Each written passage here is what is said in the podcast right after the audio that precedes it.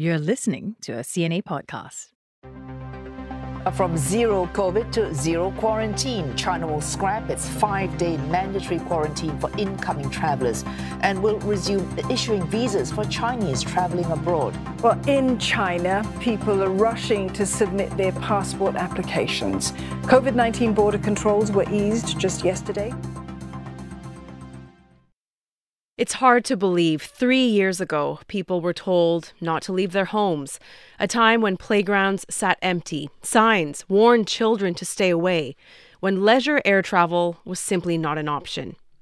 China took things a step further, though, at one point adopting a zero COVID policy. Entire cities closed. It has been six months now since Beijing made sweeping changes and scrapped that approach. But some say the reopening has been just as hard as the lockdowns. China correspondent Low Min Min, Hong Kong correspondent Deborah Wong, and Vietnam correspondent Tung Ngo join me to talk about that.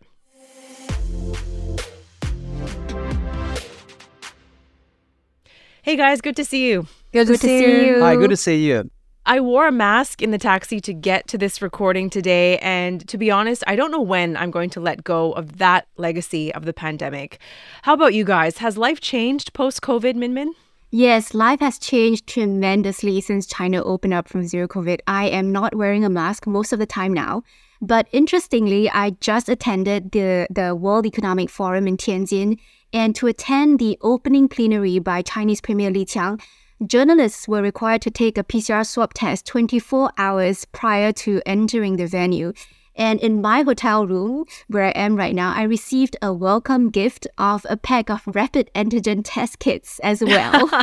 um, but other than that, life is pretty much back to normal, almost like pre pandemic times. How about you, Deb? Well, you know, Hong Kong used to be such a convenient place to travel to from Southeast Asia. So during the isolation, we immediately felt the difference. There was a complete lack of crowds. It was quite easy, honestly, as a commuter to get a seat on the train. And, you know, I didn't have to jostle with people on the streets, uh, especially at Causeway Bay, you know. But since the reopening, I can't get a seat on the train. I can't walk in a straight line on any street during lunchtime. So the tourists are definitely back. But, you know, like you, Teresa, with your masks, any traveler coming to Hong Kong, they also ask me, do I need to take a COVID test? Do I need to show proof of vaccination? Now, you don't have to do any of that anymore, but because Hong Kong was one of the few places with all these requirements for such a long time, it does feel pretty surreal, even for me, that they're no longer needed. Hmm. How about you, Tung? What about in Vietnam? Has anything changed? I now carry hand sanitizer gel with me almost every time I leave my house. So this is a habit I picked up uh, since the COVID-19 pandemic in Vietnam. So the answer to your question, Teresa, is yes, uh, life has changed in many ways post-COVID. And for many people in Vietnam, they are still struggling uh, to adjust to the changes that COVID-19 uh, brought to their lives. Min Min, I remember talking to you in an earlier episode about the lockdown in Shanghai. You said it was like a shock, right? To suddenly be given your freedoms back when the lockdown was lifted. China relaxed its COVID restrictions nationwide in late December and then reopened its borders in January of this year. In those first few days and first few weeks, how optimistic were people in China that things were going to be back to how they once were? Yeah, if you were to just walk around the streets of Shanghai right now, you wouldn't imagine that a year ago the city had just emerged from a brutal two months lockdown where people were struggling to get food and businesses were fighting for survival. We just celebrated the Dragon Boat Festival holiday recently, and the streets were absolutely packed with people. We're talking about crowds that were so huge that the police had to set up cordons at road junctions to manage the human traffic. So tourism numbers are up. Evidently, people really want to be out and about after a year of on and off lockdowns. But although tourism trips in this recent holiday exceeded the numbers in 2019 by about 12%, revenue, though, has dropped by about 5%.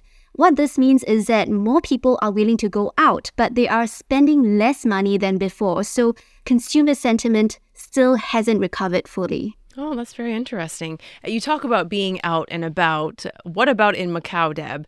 Tourism, huge for their economy. And I'm sure as soon as they heard about the mainland borders reopening, businesses were probably eager to make money again. Yeah, they're definitely eager to make money. You know, I just want to give you a sense of how dependent Macau is on gaming and tourism. So it is the only place on Chinese soil where gambling is legal. And uh, back then, before the pandemic, it made about 36 billion US dollars in gaming revenue uh, in 2019. So that accounts for over half of the city's city's GDP. But you know, when the pandemic hit, uh, casino closures, they actually sent revenue plunging by about 30%. So definitely when the controls were lifted, it was such a huge relief for operators. But you know, the pickup, like what Min Min experienced, is still going to be really, really slow because there are immediate challenges, uh, such as the lack of manpower for one. Hotels, they still can't operate at full capacity because they simply don't have enough staff to manage the tourist demand. And we're also talking about uh, associated industries such as the tour coaches. They need to rehire drivers as well. So cross boundary tours are not coming back at full capacity. And when we look at the demographic of tourists, uh, most of the tourists are still from the mainland, uh, mainly because flights to Macau, they are still pretty limited. So visitors entering the city are only coming through land border controls like Zhuhai or even from Hong Kong. Hmm. And about 2,400 kilometers away is Vietnam. But the fallout from Beijing's zero COVID policy was also felt there, right, Tung? It was. It was felt in Vietnam in some very bad ways, Teresa.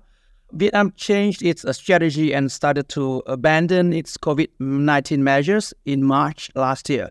But China didn't do so until nine months later. And with that nine months, it hurt many Vietnamese farmers and businesses. It damaged Vietnam's exports to China.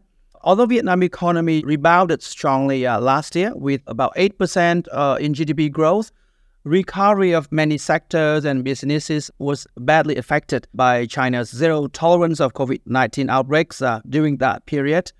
Vietnamese farmers suffered, some went bankrupt because they uh, could not sell their produce to China. And for Vietnam, China is its biggest trading partner, second biggest export market, and the two countries are closely linked to uh, in the regional supply chain. So uh, Vietnam's economic performance is closely linked to the dynamics of China's economy. All right, so China finally reopened its borders in January, but instead of full speed ahead, hold on, here comes inflation with a capital I. Uh, what impact has global inflation had on people who are looking for work, Min Min?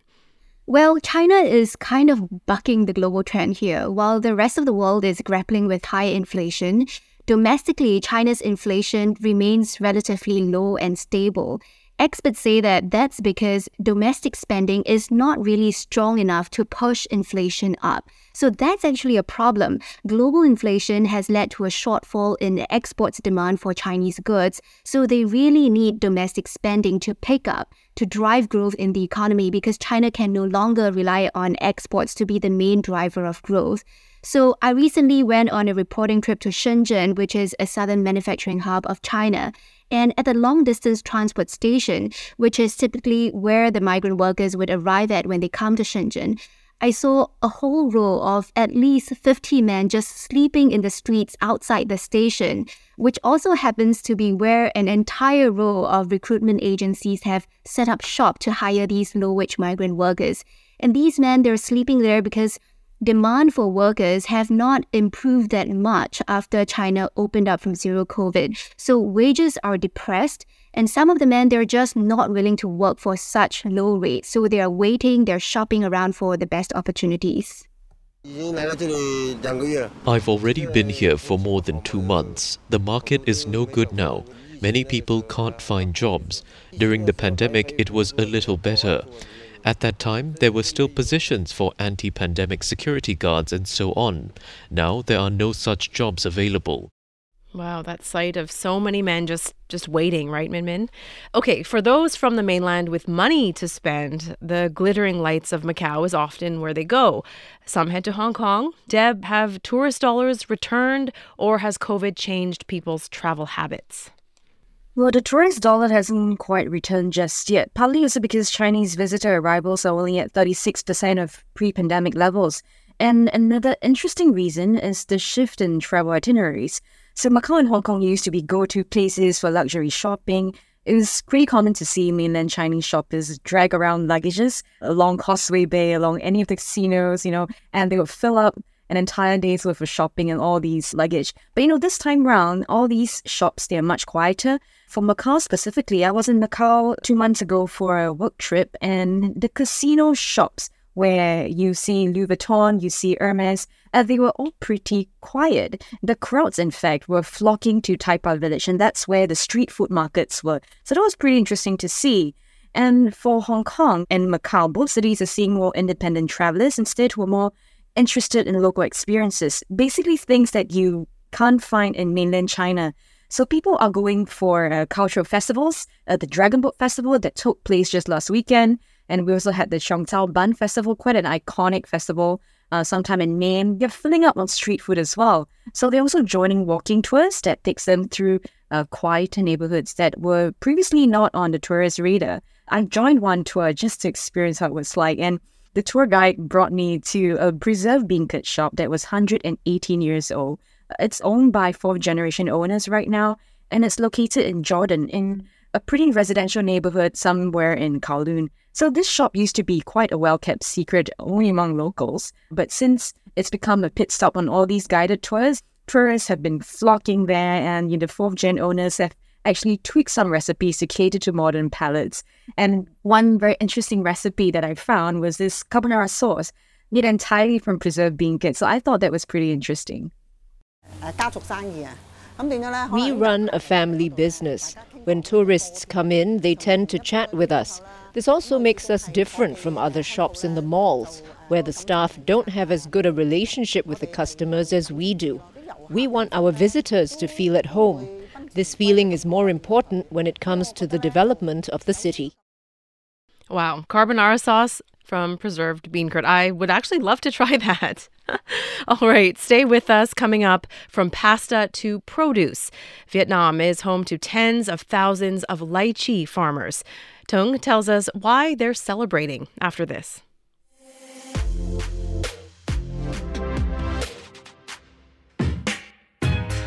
Are you looking for ways to make your money work harder? Tips on saving, investing, or retiring early, perhaps? Or advice on big ticket decisions like buying a house or owning a car? I'm Andrea Heng, host of CNA's top personal finance podcast, Money Talks and these are some of the things we find out for you. Each week, I get a guest to share personal stories and answer burning questions that help you make sense of the latest financial trends. Go check out the complete Money Talks playlist on the CNA app, Spotify, Google, or Apple Podcasts.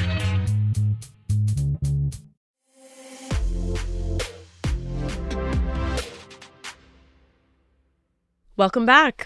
Tung, I love fruits. One of my favorites is lychee. And I know Vietnam exports its sweetest and juiciest to China. How have farmers' harvests been this year? What did they tell you? We are now in peak season for lychee, and I visited Vietnam's biggest lychee plantation in northern Bắc Giang province, an area about a three hour drive from the capital Hanoi. Farmers there told me the harvest this year is good and it's better than the last harvest last year. But what really make them happy is uh, Vietnam's land border with China is fully open this year without any COVID-19 restrictions. And it means the lychee harvest can be exported to China this year much easier when China's zero COVID-19 was still in place compared to last year. It also means that Vietnamese lychee farmers there can sell their produce at higher prices. China is the biggest market that takes up to uh, 70 to 80% of Vietnam's lychee. Prices now range from half a dollar to a dollar per kilogram of lychee, depending on the quality.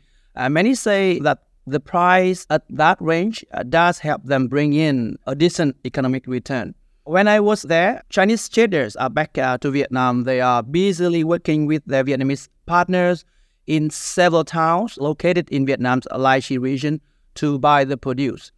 And in these towns, shops along the main road are turned into temporary trading posts. So farmers carry their lychee on uh, small scooters to the market of this kind every morning each farmer can uh, carry about uh, 200 kilograms of lychee on a moped and uh, they drive up and down the road where buyers were standing, waiting, and to offer prices based on visual evaluations of lychee. The market itself would start very early at 5 in the morning and it finished around 8 a.m. The lychee after that is sorted, packaged, and loaded onto containers and trucks heading to uh, Vietnam's border with China. Did you get to try any? Oh, I uh, tried uh, loads of it, and uh, a lot. okay. I, had a blast, uh, and uh, I had so many Okay. lychees. In the name of research, of course. Yeah. Okay, so Tung, uh, besides lychee, what about other food products that are destined for China? How significant are those exports to Vietnam's economy? Well, not everyone in Vietnam is uh, benefiting from China's reopening the same way as the, the lychee farmers are. Uh, prior to the uh, the reopening, there was huge expectations in Vietnam on the possible impact of China's reopening in the way that it would help boost Vietnam's tourism, trade, and economic growth. But so far, the impact has not been what was expected, less significant than expected, rather. As China's economic recovery is splattering, factory activity there has slumped to its weakest level since China ended its zero COVID policy. Chinese tourists are back in Vietnam, but only at uh, around 35% of its pre COVID level. Vietnam China bilateral trade declined year on year. Some major declines were seen in Vietnam's export in smartphones, electronics, fisheries, textile to China. In terms of fisheries, uh, the export to China have declined for about uh, 30% year on year. But among the biggest winners in Vietnam are fruits and vegetable exporters, with export value to China grew exponentially in the last uh, six months. It's up about 50% year on year, and that increase is mainly thanks to export to China, especially in wheat produce like durian or dragon fruits. Min Min, I want to talk about what's next. Besides inflation, Sino US tensions are really not helping manufacturers who are trying to get back on their feet. How optimistic are they, and what options do they have now? So, people in the business community that I've spoken to say that China's biggest incentive is still its large domestic market size, but that is increasingly being overshadowed by geopolitical risks, and that's increasing the cost of doing business as well as the compliance costs. Because we know the US and its allies have been imposing these sanctions on Chinese companies and export controls on China, and in turn, China has hit back by cracking down on some foreign companies, including with raids on due diligence firms and recently a ban on US chipmaker Micron from participating in key infrastructure projects. These actions were taken because of concerns over espionage and network security and national security. And China just passed a new foreign relations law that will kick in this July as well to give it the legal backing to take countermeasures against foreign sanctions. So all of these really add to the, the uncertainty of the business environment, making businesses think twice about investing here. And the government is aware of that. We heard Chinese Premier Li Qiang a few days ago sought to uh, seeking to reassure the international community at the World Economic Forum here in Tianjin, he said that China's growth is on track, that it is committed to open its doors to investments, and that countries should not decouple from China. And in a private dialogue with entrepreneurs, he also allayed their fears by mentioning that security is a precondition for development and that China will not abuse its so called security reviews, which he says will only target illegal behaviors by specific companies. And for places like Hong Kong and Macau, Deb, do businesses that you spoke to feel hopeful that they can adapt to this new post COVID reality? Well, businesses are generally positive, mainly because the benchmark was so low to begin with in the last two years, right? And economists I spoke to told me that people are slowly coming back, so investor confidence is returning. We've seen relocating firms, relocation firms, sorry. They have seen a spike in queries from companies that have presence in Hong Kong. Employees are returning as well. So traditional shops, for instance, when we're talking about uh, tourist offerings, and they're now all the rage on all these guided tours. And they've also started to expand more immersive offerings. So in Cheung Chau, it's an island off Hong Kong Island, for instance, a place that's famous for the iconic Peng On Bao, that's peace buns in English. It's an old school bakery that has launched uh, workshops for visitors. So you don't just go there to eat now, you go there to learn how to make stuff for yourself to eat. and the idea is to retain this interest in local experiences. On the macro level, Hong Kong and Macau are going really big on MICE activities. So a large volume of business travelers are returning. And the Hong Kong Tourism Board told me that that in itself has helped boost a lot of spending because business travelers they typically tend to stay in a city a little longer than regular tourists. So there's a concerted effort to draw people back to malls, uh, conventional tourist hotspots like Ocean Park, Lantau Cable Car, and fine dining restaurants. And, you know, the government has been giving out tourist vouchers to channel some traffic there. So all in all, I think business sentiment is growing well. Yeah, it's uh, amazing just how reminded we are because of COVID of how connected the, the global economy is. Thank you so much, guys. It was a pleasure. Min Min, Deb, and Tung. Thank, Thank you. you. Thank you so much. The TV version of CNA Correspondent airs on CNA every Wednesday at 9:30 p.m. Catch up with them anytime on cna.asia. The team behind this episode is Saya Win, Clara Ong, Crispina Robert, and me, Teresa Tang. Until next time.